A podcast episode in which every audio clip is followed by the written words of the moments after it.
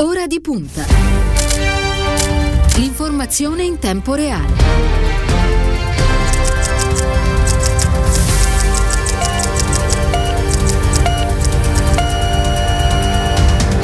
È giovedì 11 marzo, una buona giornata ben ritrovati a ora di punta da parte di Stefano Cagelli. Sono da poco passate le 8 e cominciamo puntuali la nostra diretta del mattino. Prima di entrare nel vivo della trasmissione fatemi salutare la nostra squadra del mattino composta quest'oggi da Elenia Daniello alla parte tecnica, Silvio Garbini allo streaming e Stefano Minnucci a darci supporto in redazione.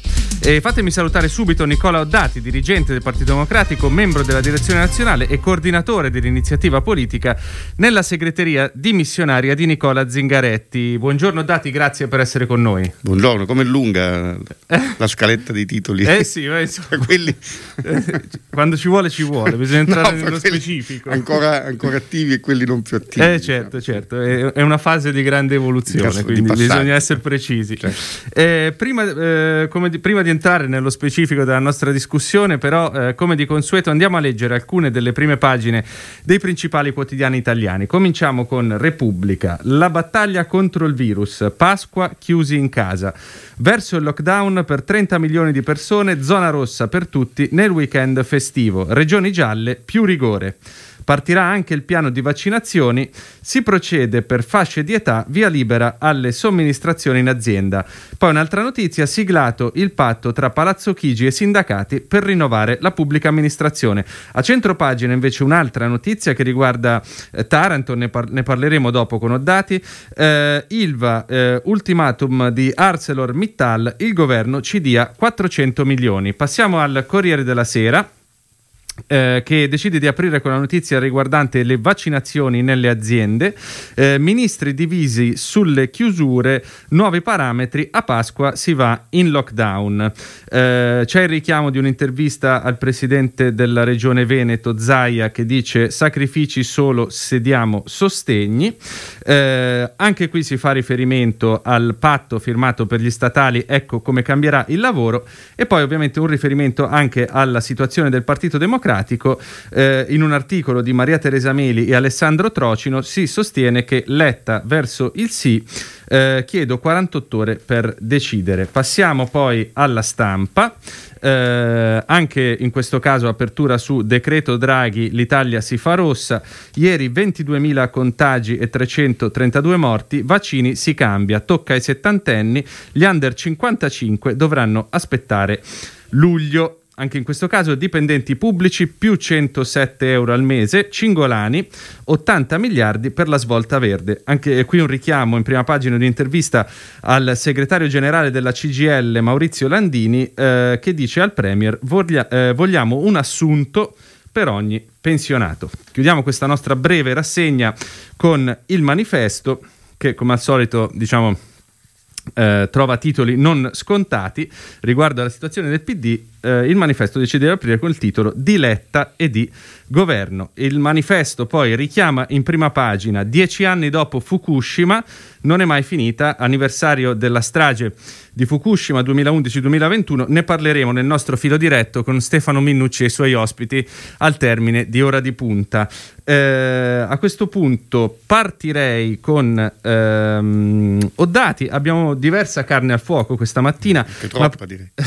sì, assolutamente assolutamente. Ma prima di tutto comincerei con eh, l'annunciata stretta in chiave anti-Covid. Si va verso nuove misure, nuove restrizioni, in attesa che entri finalmente nel vivo la campagna vaccinale. Che cosa ne pensi? È la chiave giusta per affrontare questa fase, quella di maggiori restrizioni? Ma io penso che più che la chiave giusta sia purtroppo la chiave obbligata. Eh, l'indice di contagio è di nuovo eh, molto alto sia i numeri assoluti, i numeri dei ricoveri in terapia intensiva, i numeri di sintomatici si è elevato in questi ultimi giorni.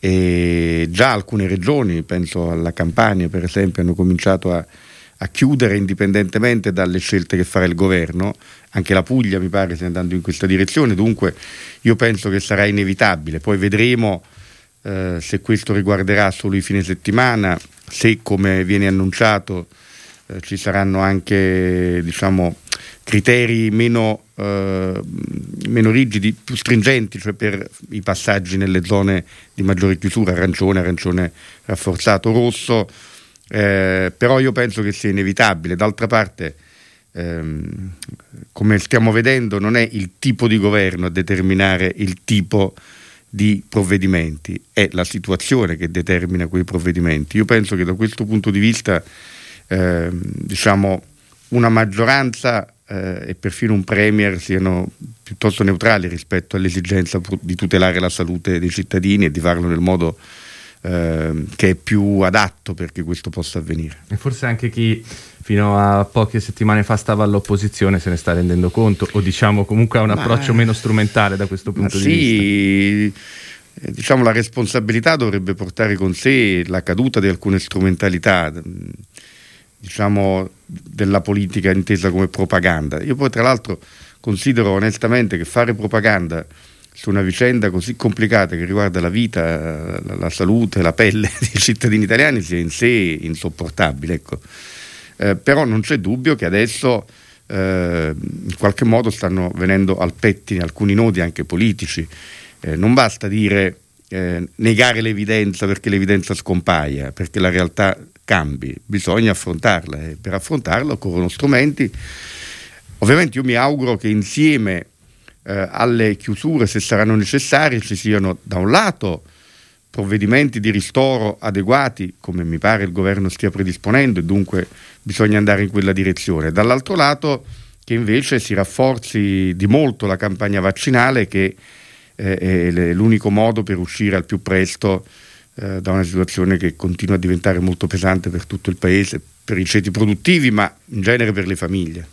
E su questo le vorrei leggere un brevissimo estratto di un'intervista di oggi del governatore Zaia che dice eh, credo che chiedere altri sacrifici ai cittadini non possa più essere una cambiale firma- da firmare in bianco. I cittadini sono angosciati dalla mancanza di reddito eh, da una parte e sconcertati da notizie di ogni tipo dall'altra. Qualunque iniziativa del governo sarà efficace soltanto se potrà garantire un reddito, dei rimborsi e anche una prospettiva. Al di là del fatto che Zaia, insomma, in tutta Beh, questa vicenda, eh, nonostante ha cambiato tante posizioni, ha avuto sì. un andamento eh, eh, estremamente ondivago. Ondivago, esatto, esatto. l'avrebbe eh, detto però, Achille Occhetto un tempo. Esatto.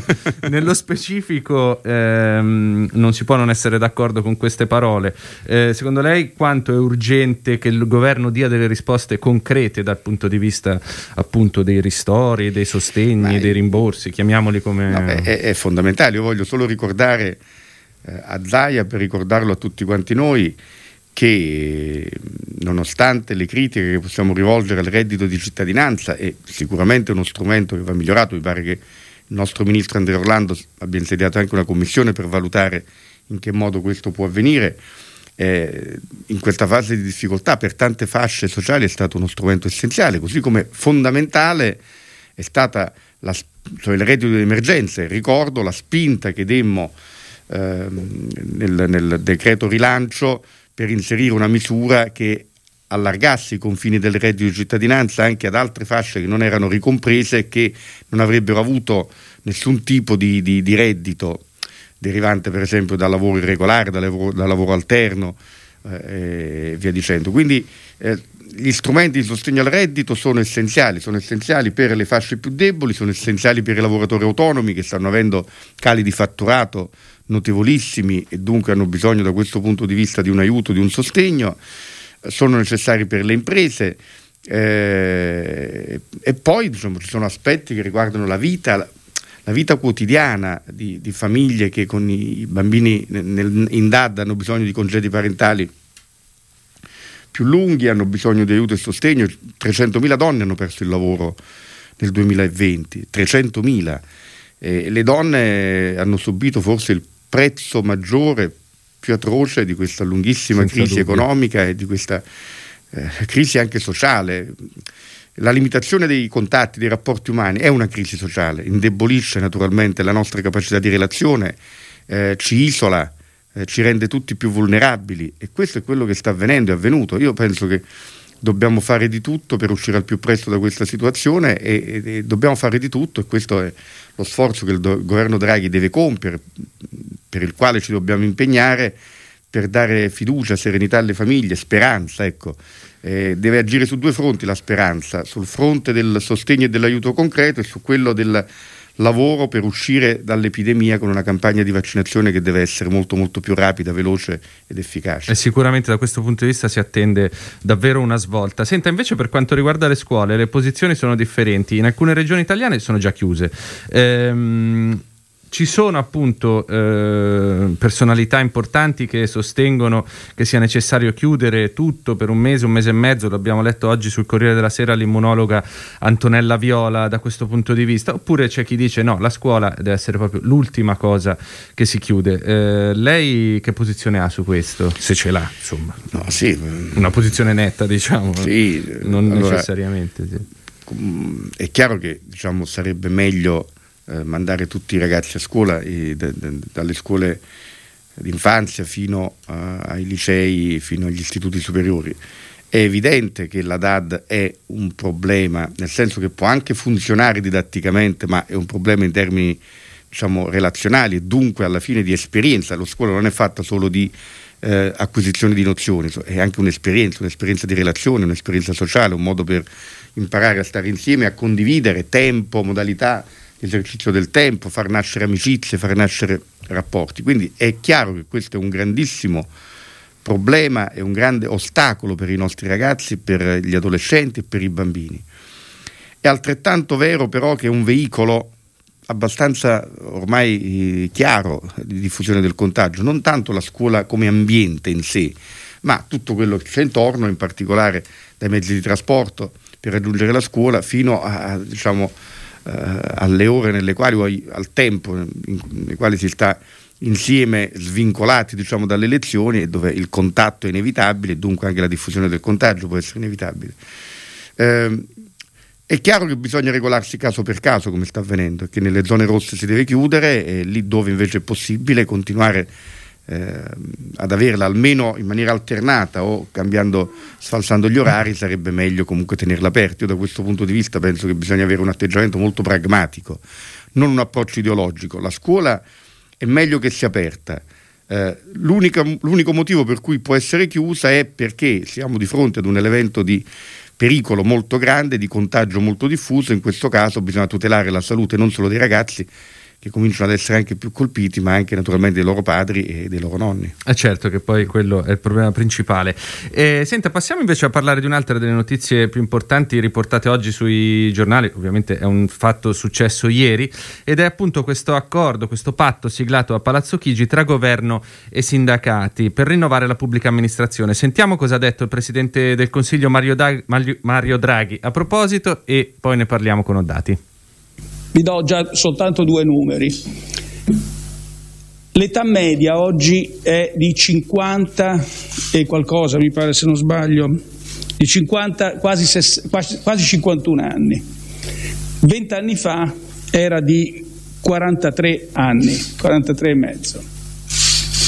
Quindi dal punto di vista demografico, per ragioni che trovano la loro radice in eventi anche lontani, devo dire, però è stato un progressivo, come dire, indebolimento della struttura demografica della pubblica amministrazione. Secondo aspetto, la formazione. Oggi guardando di nuovo due numeri, eh, sulla formazione vediamo che si spendono ben 48 euro a persona per la formazione del settore pubblico, ho detto bene ironicamente, e un solo giorno è destinato alla formazione del personale pubblico. Eccoci, quindi ho dato un accordo importante che prevede un aumento di 107 euro, smart working nel contratto e in generale apre una stagione di confronto e di dialogo eh, tra governo e parti sociali su questo. Apre o prosegue. Eh, che cosa ne pensa? Ma io sono molto d'accordo naturalmente. La pubblica amministrazione svolge una funzione essenziale eh, nel nostro paese, una funzione di eh, regolarizzazione democratica perché eh, è lo strumento attraverso cui i cittadini vedono riconosciuti i loro diritti e naturalmente partecipano alla vita dello Stato corrispondendo ai loro doveri, è lo strumento che permette eh, naturalmente anche l'accesso alle opportunità economiche principali che lo Stato qualche modo garantisce ai cittadini. Se non funziona questo strumento, i diritti dei cittadini sono più deboli e la possibilità di partecipare attivamente alla vita economica e di dare un contributo alla crescita del Paese vengono compromessi. Dunque questo è essenziale. In questo momento il Presidente Draghi eh, ha indicato due problemi che sono fondamentali e che sono tutti e due strutturali. Il primo è eh, l'invecchiamento della pubblica amministrazione italiana. Ora, l'invecchiamento significa che noi abbiamo avuto per un tempo così lungo una mancanza di turnazione, di esatto. turnover e dunque tanti giovani non hanno proprio avuto la possibilità di accedere alla sì, pubblica amministrazione. l'età media in 10 anni è aumentata di 8, 8 anni. anni vuol dire che siamo matematica. bloccati da molti anni, è un fatto matematico, poi questo è il mio mestiere nella vita, quindi... Ah, cioè, diciamo. vabbè, allora, maggior ragione. quindi, Parla a ragion veduta. E, e, e, questo è un primo grande problema, perché invece c'è bisogno di una pubblica amministrazione veloce, agile, anche più giovane e più competitiva diciamo, all'interno, cioè che abbia voglia di eh, competere per migliorare la qualità della vita di un paese, di una nazione. Eh, e il secondo aspetto, quello della formazione, è collegato a questo naturalmente, perché con l'invecchiamento c'è anche in qualche modo la crescita dell'apatia, dell'apatia chiamiamola così, o diciamo di una assuefazione ad un andamento che spesso non è un andamento eh, adatto, non è un, un andamento giusto. Quindi queste sono le due leve su cui spingere. In questo senso voglio segnalare un progetto portato avanti dalla Regione Campania in questi anni, dal Presidente De Luca, che ha proprio lavorato su questo, cioè inserire giovani nella pubblica amministrazione attraverso un percorso formativo. Eh, questo piano per il lavoro che adesso proprio in questi giorni sta eh, consentendo alla campagna di fare le prime assunzioni è per esempio un modello, un esempio che si potrebbe assumere. Io credo che molte delle cose che contenute in questo accordo probabilmente si possono mutuare anche da questo lavoro che la campagna ha fatto, che secondo me è molto significativo e importante. Ma insomma sono molto d'accordo, dobbiamo spingere per una riforma radicale della pubblica amministrazione che in sostanza poi significa che tanti giovani dotate anche di capacità digitali e informatiche che sono fondamentali, devono entrare e cambiare la natura della pubblica amministrazione e metterla a più diretta contatto con le richieste, le esigenze e i diritti dei cittadini italiani. Senta, passiamo ora ad un altro tema eh, di cui si parla oggi sui giornali, è un tema importante in particolare per lei che è commissario del PD a Taranto e che ha seguito in prima persona passo passo questa vicenda. Eh, Arcelor, ArcelorMittal mette in mora il governo, mai arrivati i 500 milioni per Ilva. La società ad Invitalia non sottoscritto l'aumento di capitale promesso e avvia un ricorso alla Corte arbitrale. Attesa oggi la sentenza del Consiglio di Stato sulla questione del TAR che spegne gli altiforni a Taranto. Eh, insomma, mh, mm, una questione che è lontanissima da una soluzione. Mm, lei, appunto, abbiamo detto, ha seguito eh, passo passo questa vicenda. Che idea si è fatto di questi ultimi sviluppi e in generale di quello che sta succedendo a Taranto?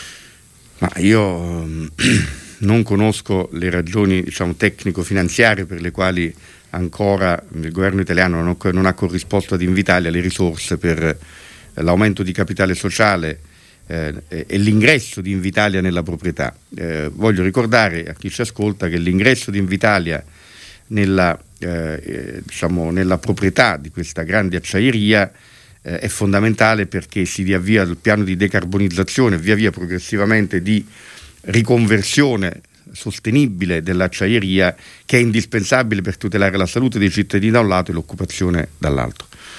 Eh, quindi non conosco le ragioni. Eh, spero che presto eh, il governo eh, invece agisca e vada in questa direzione, anzi dal nostro punto di vista del Partito Democratico io penso che eh, quel piano vada addirittura molto molto rafforzato e che il processo di decarbonizzazione debba essere molto più veloce di quello che è previsto in quel piano e dunque nel tempo bisognerà impegnare ancora più risorse e andare fino in fondo perché eh, diciamo, l'unica compatibilità dell'acciaieria con la città e la vita dei cittadini di Taranto è quello che sia un'acciaieria che produce eh, in maniera sostenibile e senza compromettere eh, la vita, perché eh, come spesso dico non si lavora per morire ma si lavora per vivere. E il numero di casi di decessi, di malattia collegati purtroppo alla persistenza dell'acceria e al modo in cui produce è elevatissimo. È anche il motivo per cui il TAR ha chiuso, spento gli altiforni. C'è un motivo perché naturalmente questo incide nat- sulla,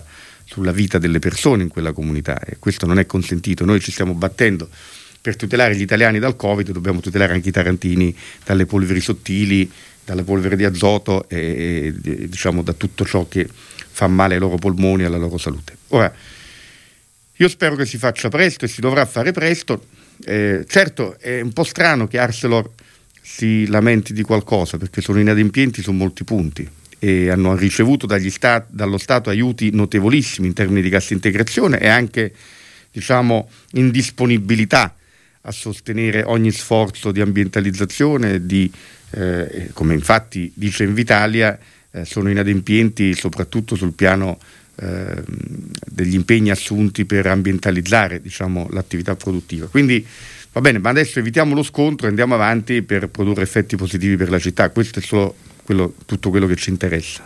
Senta, io partirei da Taranto e dall'Ilva eh, per aprire la seconda fase della nostra discussione di oggi che riguarda ovviamente il Partito Democratico. Ma questo vuol dire che io a un certo punto me ne posso anche andare liberamente. Come vuole, eh, diciamo, a, suo, a, suo, buon cuore, diciamo. E, ehm, no, dicevo, la, la, questione Taranto, la questione Ilva, secondo me eh, ha segnato... Mh, mm, in maniera abbastanza evidente un, un approccio, un cambio d'approccio che definirei paradigmatico del nuovo Partito Democratico, cioè mh, qui a differenza di, eh, del passato il PD non ha avuto paura di dire che la priorità è la salvaguardia della salute, la priorità è la salvaguardia dell'ambiente, anche dove appunto ci sono interessi evidentemente economici e lavorativi molto molto elevati. Un cambio di approccio eh, importante eh, che ovviamente ha segnato e segna eh, questa fase del Partito Democratico. Quanto secondo lei quanto invece sta succedendo in queste ore al Partito Democratico può andare a minare questo, questo, cambio di approccio e tutto quello che si è fatto in questi ultimi anni, in questi ultimi mesi? No, io penso mh, il cambio di approccio su, su, una vicenda come l'Ilva eh, fu determinato eh, da un diverso atteggiamento culturale da parte del Partito Democratico, esatto. cioè il segretario nazionale del partito Nicola Zingaretti, venne a Taranto, andammo sui tetti eh, del quartiere Tamburi, che è il quartiere più flagellato dalla presenza delle polveri sottili, eh, vedemmo, parlammo con le famiglie e ci rendemmo conto come eh, bisognasse fare qualcosa.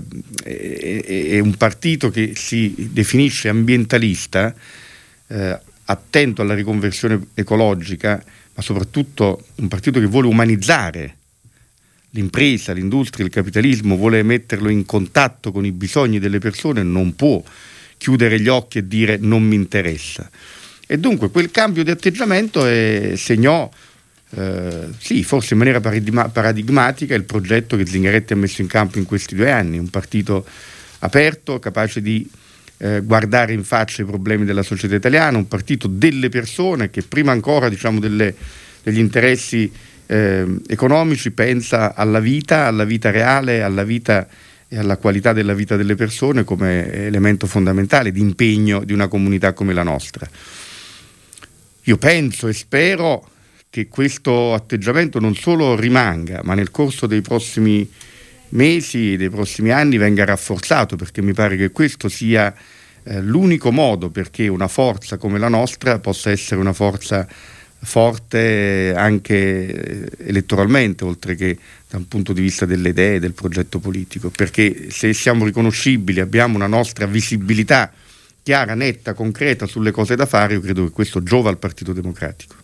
Senta, lei mh, fa parte di questo gruppo che sta, diciamo, mh, organizzando, sta, eh, si sta occupando di arrivare all'Assemblea nazionale di eh, domenica 14 marzo. Ehm, ovviamente non le, chiedo, non le, chiedo, di dirci esattamente cosa succederà perché credo che non lo, so. che non lo sappia neanche, bene neanche lei, però ecco, insomma, i giornali li leggiamo tutti e non solo quelli, anche i social network. Abbiamo letto appunto che il, eh, l'ex presidente del Consiglio Enrico Letta ha chiesto 48 ore per pensare ad una sua eh, discesa, in, diciamo, in, ad, ad, una sua nomina, ad una sua, una sua elezione, alla, alla, disponibilità di una sua elezione a segretario. Eh, secondo lei mh, l'Assemblea deve dare un mandato pieno si, o, oppure, come chiede qualcuno, si deve andare, diciamo, traghettare eh, la, il partito verso il congresso? Eh, L'Assemblea domenica voterà comunque un segretario? Dunque, eh, la maggioranza congressuale che ha eletto Nicola Zingaretti, che voglio ricordare è una maggioranza molto ampia e molto solida in Assemblea nazionale, eh, tutta con una forte unità eh, eh, pensa che la figura di, di Enrico Letta possa essere la figura più autorevole, più forte eh, per guidare il Partito Democratico nella fase che abbiamo davanti e pensa che possa essere una candidatura eh, di grande valore per tutto il partito, anche per chi non sostenne due anni fa Nicola Zingaretti. Eh, pensiamo anche che eh, una eh, guida così autorevole non possa essere adatta per una breve stagione, ma debba insomma, portare il partito avanti nei prossimi anni fino alla scadenza naturale delle primarie. Naturalmente siamo altrettanto convinti che sia necessario, dopo le amministrative, un approfondimento molto forte, un congresso tematico per eh, diciamo, rafforzare eh, il progetto politico del Partito Democratico. Può essere una discussione su, sui, sugli argomenti che in questi mesi, in queste settimane eh, diciamo, sono stati al centro del nostro dibattito, cioè come inverare una vocazione maggioritaria e tenerla insieme con un sistema di alleanze che in questo Paese è indispensabile se vogliamo essere un'alternativa credibile e vincente, dico io, alla destra, eh, come rafforzare il nostro riformismo, come sostanziarlo di cose concrete, di progetti concreti da mettere in campo. Eh, e naturalmente io credo che questa discussione sia una discussione giusta da fare eh, non che eh, in questi due anni alle nostre spalle noi questa discussione non l'abbiamo anche fatta, e non ci siano stati molti elementi, a mio avviso, di grande chiarezza politica e si sono poi in qualche modo vissuti nelle scelte che abbiamo compiuto eh, nell'affrontare la pandemia e anche nell'impostazione delle due leggi di bilancio che abbiamo fatto. No? Il tema del taglio del cuneo fiscale da questo punto di vista è stato emblematico. Però è evidente che c'è bisogno di una discussione più profonda e questa una figura come Enrico Letta ci aiuterebbe molto naturalmente a farla. Io dico e uso il condizionale perché appunto Letta eh, ha chiesto ancora un po' di tempo di riflessione ed è giusto eh, rispettare la sua richiesta da parte di tutti, però ecco, noi crediamo che la sua eh, indicazione sarebbe molto importante per tutti quanti noi. Senta, eh, le voglio leggere un estratto di un'intervista oggi eh, di Nichi Vendola eh, su Repubblica, storico leader della sinistra italiana. Eh, Nichi Vendola eh, dice: Il cannibalismo e le faide di corrente non si risolvono con un leader o il solito nuovo inizio senza un progetto e l'analisi del passato. Un po' quello che diciamo stava dicendo sì. lei. lo incrocerei anche con un messaggio che ci è arrivato al nostro numero. Vi ricordo che noi abbiamo un numero aperto eh, che appunto è il 342 1426 902 a cui tutti i nostri ascoltatori possono scrivere e, oppure eventualmente anche chiamarci per dire la loro e interagire nel nostro spazio di microfoni aperti. Eh, tra questi, tra i messaggi che, sono, che, ci sono arrivati, le leggo quello di Girolamo. Egregio mh, mm, Nicola Oddati. Il nuovo segretario eh, non può essere un traghettatore come alcuni sostengono, ma deve avere un mandato pieno. Come molti chiedono, però, si deve organizzare un congresso a temi per scegliere finalmente una identità per il partito. Quindi, insomma, questa elezione di segretario forte eh, senza una scadenza più congresso a temi può essere effettivamente la, la, soluzione migliore per il partito in questo momento? Io, io e Girolamo la pensiamo allo stesso modo. Allo stesso modo. Cioè, Una grande sintonia tra sì, e Girolamo. Devo dire in maniera perfetta. Tra l'altro stamattina ho rilasciato un'intervista al mattino e cui dico esattamente questo. Non può essere un traghettatore, non letta. Se non ci fosse una eh, candidatura di questo livello e di questo tipo, allora è chiaro che si potrebbe anche immaginare di fare un congresso prima, ma in questo caso c'è la Presidente del partito che può diciamo, traghettarci verso, verso il congresso. Ma io penso e spero invece che si arrivi ad una soluzione così forte e così importante. Vedremo nelle prossime ore.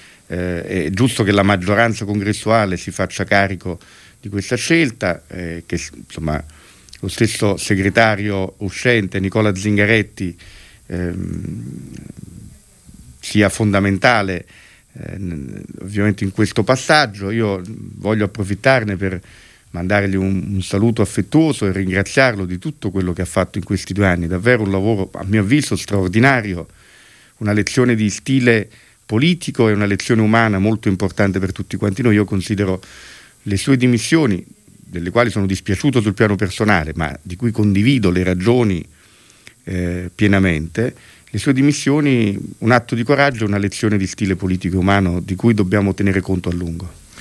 Sì, anche perché mh, mm, mi consente di dire, mh, mm, spesso si dimentica da dove è partito il Partito Democratico eh, con la segreteria Zingaretti e dove, no, non solo da dove è partito, ma anche a dove è arrivato.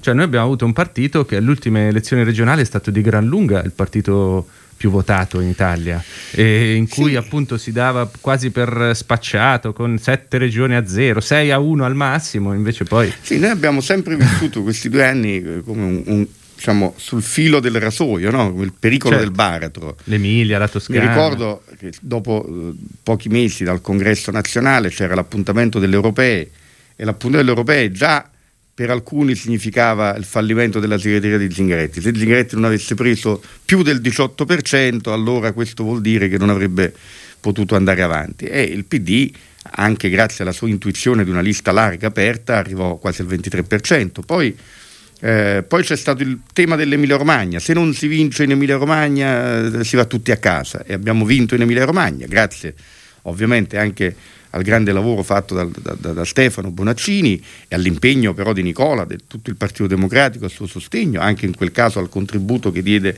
il Movimento delle Sardine, questo va anche ricordato eh, ad onore di, del vero.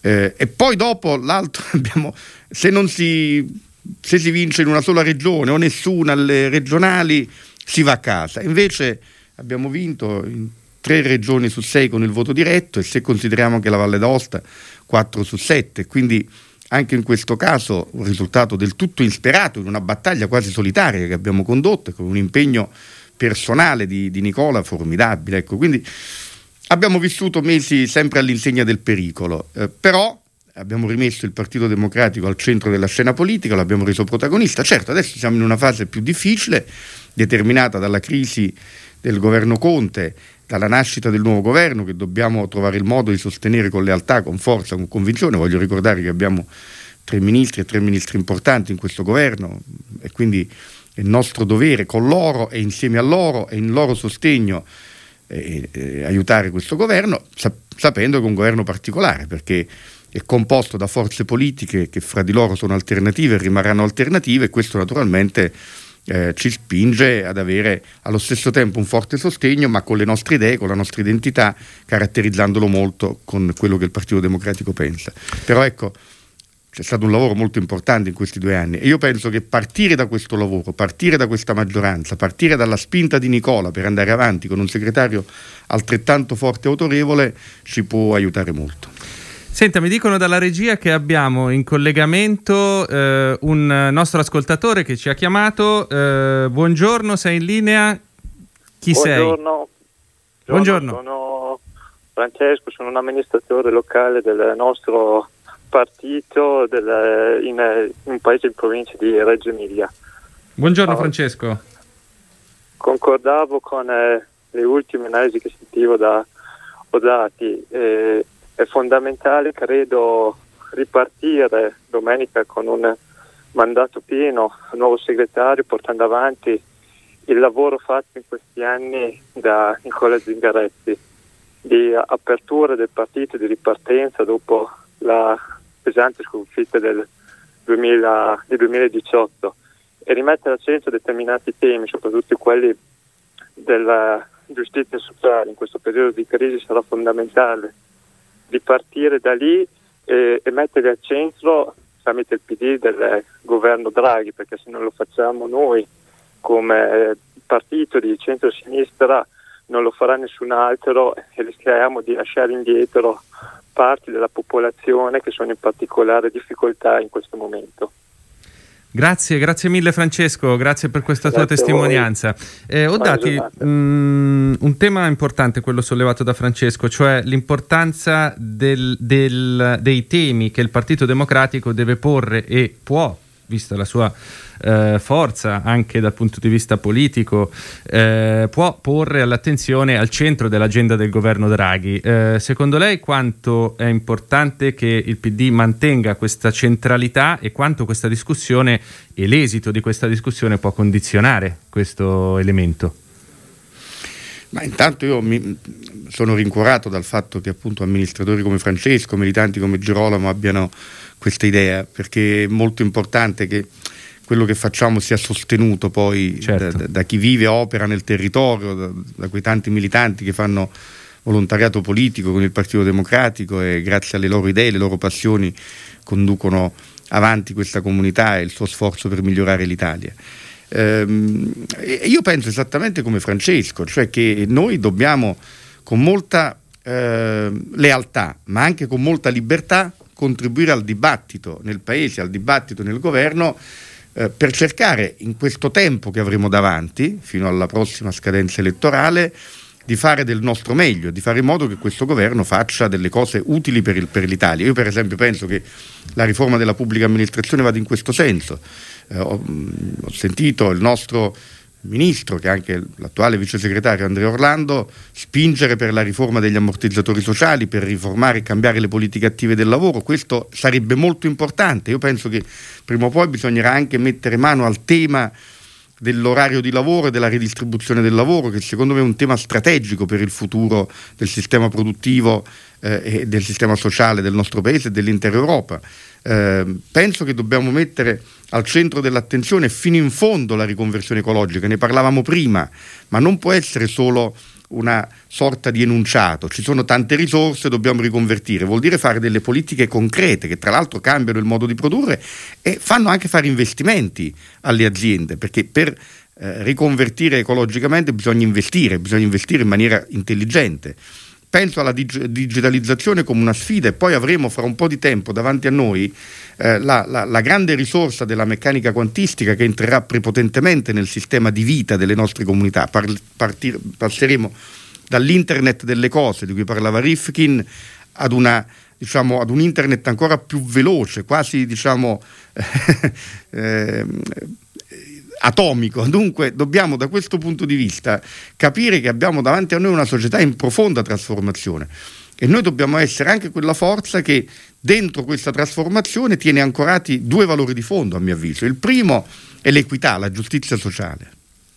Tutto deve avvenire tenendo conto che c'è chi è più debole e che non tutto può andare a vantaggio del più forte, anzi bisogna che ci sia una ridistribuzione profonda di risorse. E il secondo tema è quello del rispetto dei diritti della persona. Quindi equità e diritti della persona. E come si vede in questi due grandi temi c'è un po' di tutto, c'è la coesione sociale, c'è la parità di genere, eh, c'è l'attenzione per le fasce più deboli, insomma ci sono gli aspetti che devono caratterizzare la battaglia politica del Partito Democratico. Anche... La crescita, ecco voglio dirlo a chi certo, spesso dice ma rifor- voi volete il riformismo della crescita o quello del sostegno ai più deboli? Ma non c'è una crescita equilibrata, forte e vera se noi non guardiamo ai bisogni delle persone che stanno peggio. Se creiamo una società sempre più selettiva e sempre eh, diciamo più squilibrata, questo squilibrio prima o poi determina, come abbiamo visto, problemi, crisi.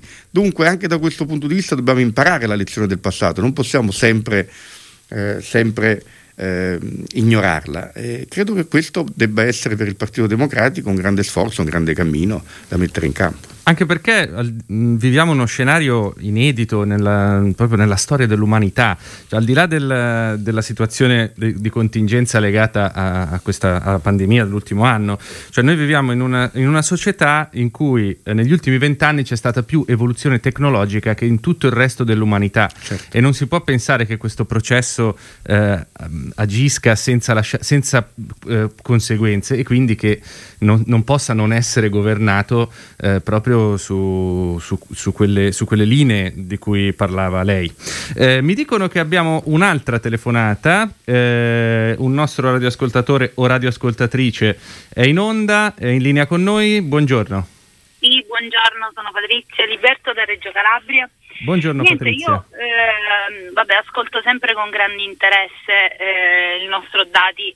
Eh, certamente però in questo momento è tutto giusto quello che, che insomma condivido appieno quello che lui che è il suo pensiero.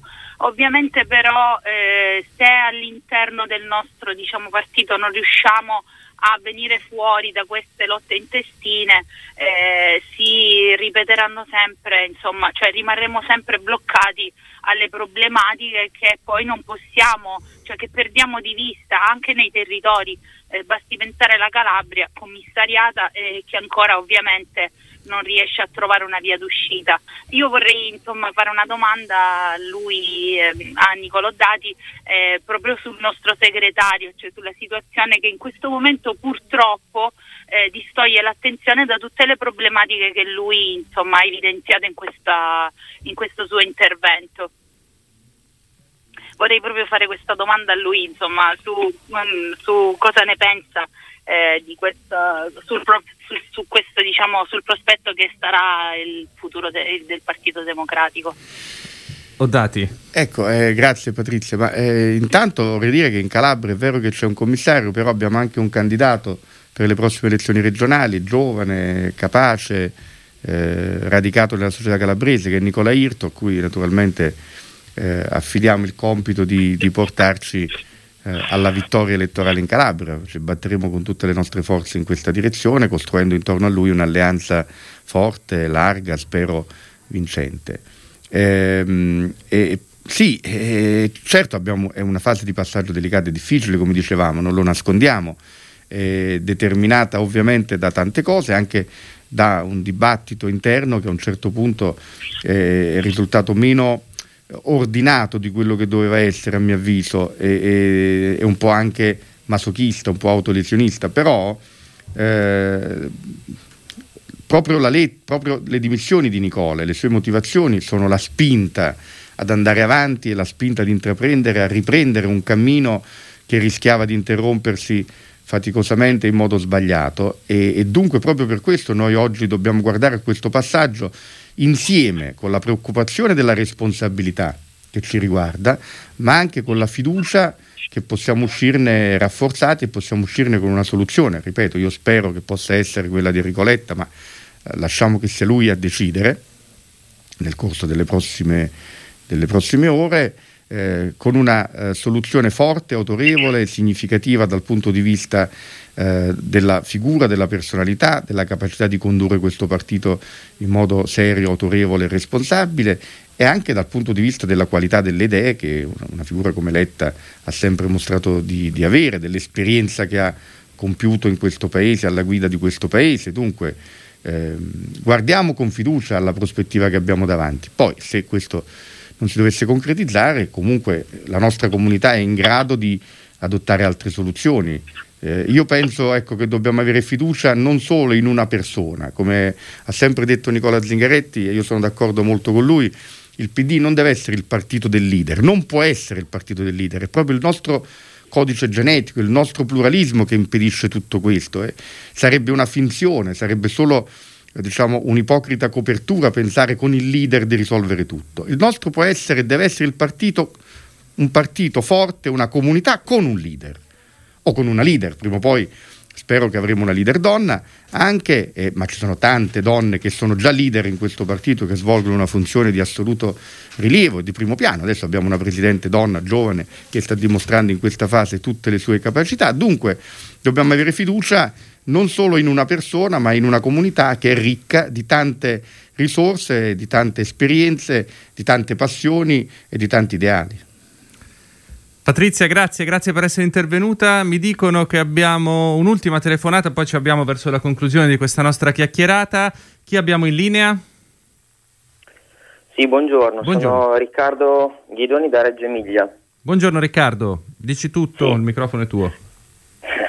ciao, ciao a tutti. Sì, ciao. io mi collego a quello che si stava dicendo sulla comunità. Io credo che questa sia veramente la nostra più grande forza, la comunità con un leader, che è poi quella che mi spinge a fare attività nel partito e anche che mi ha spinto poi a candidarmi in Consiglio Comunale a Reggio Emilia e, mm, e credo che mh, mm, purtroppo quello che è successo negli ultimi, negli ultimi, giorni che hanno spinto a dimettersi Nicola Zingaretti eh, sia stato uno spettacolo veramente triste perché eh, io sono un nativo PD, ciò significa che ho iniziato a fare politica all'interno del Partito Democratico ed è il mio primo e unico partito e, e, purtroppo abbiamo assistito varie volte a segretari crivellati da, da colpi di, eh, di, correnti interne, che forse chiamarle correnti non è neanche troppo corretto perché si, si, ci si riferisce ad un pensiero politico dietro. Purtroppo in questi tempi non si è visto un gran pensiero politico da parte di questi gruppi che sembrano più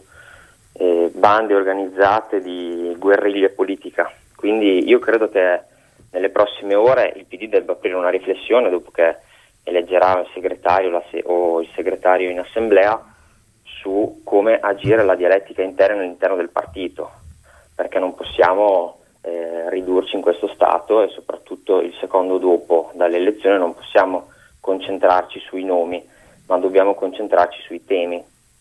Grazie, grazie Riccardo, grazie mille. Eh, ho dato parole forti ma assolutamente decise, quelle di Riccardo, ovviamente il riferimento ai temi di cui abbiamo già parlato e Riccardo mh, mm, fa un ragionamento secondo me interessante, cioè lui mm, dice io sono un nativo democratico. Negli ultimi giorni io, mh, mm, abbiamo sentito anche diciamo, esponenti importanti del Partito Democratico o che hanno militato e diretto il Partito Democratico eh, negli ultimi anni parlare di un'amalgama non riuscito tra le due anime ex DS, ex Margherita, lei non crede mm, questa forse è la mia impressione, non crede che sia un po' superato questo discorso ex DS, ex Margherita e che il Partito Democratico dovrebbe invece, nel rispetto ovviamente delle culture che l'hanno eh, generato, dovrebbe rivolgersi più a chi queste culture non le ha vissute in prima persona, come la maggior parte dei giovani italiani, e, e quindi mh, andare oltre questo dibattito, anche, anche nell'analisi di quello che è successo.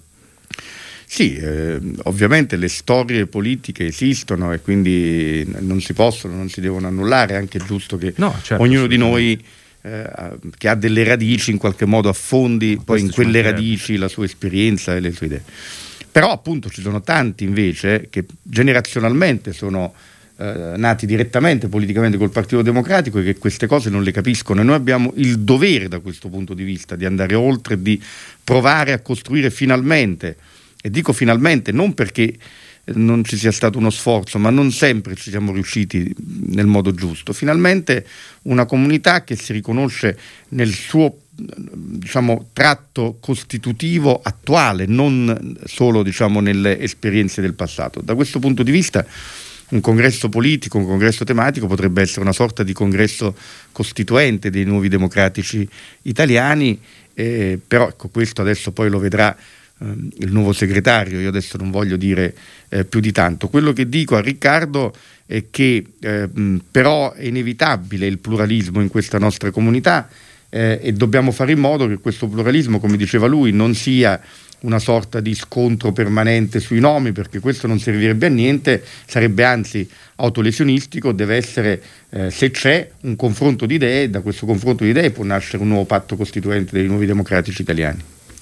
Bene, bene, io ringrazio davvero Nicola Oddati per questa chiacchierata, credo sia stata mh, mm, abbastanza interessante, lo spero, spero sia stato interessante, comunque abbiamo trattato tanti temi e gli spunti non sono mancati, ovviamente ringrazio chi è intervenuto, i nostri radioascoltatori, vi ricordo che questa puntata di Ora di Punta, come tutte le altre puntate, eh, sarà disponibile a brevissimo in podcast sul sito immagina.eu, sulla nostra app, su tutte le principali piattaforme di podcast. Io vi lascio per il momento ehm, eh, con questa trasmissione e ehm, vi ricordo che tra poco ci sarà il nostro filo diretto con Stefano Minnucci e i suoi ospiti in cui si affronterà il tema del ricordo della, della strage di, mh, eh, avvenuta in Giappone eh, di Fukushima e eh, Ora di punta termina qui, eh, restate su Radio Immagina.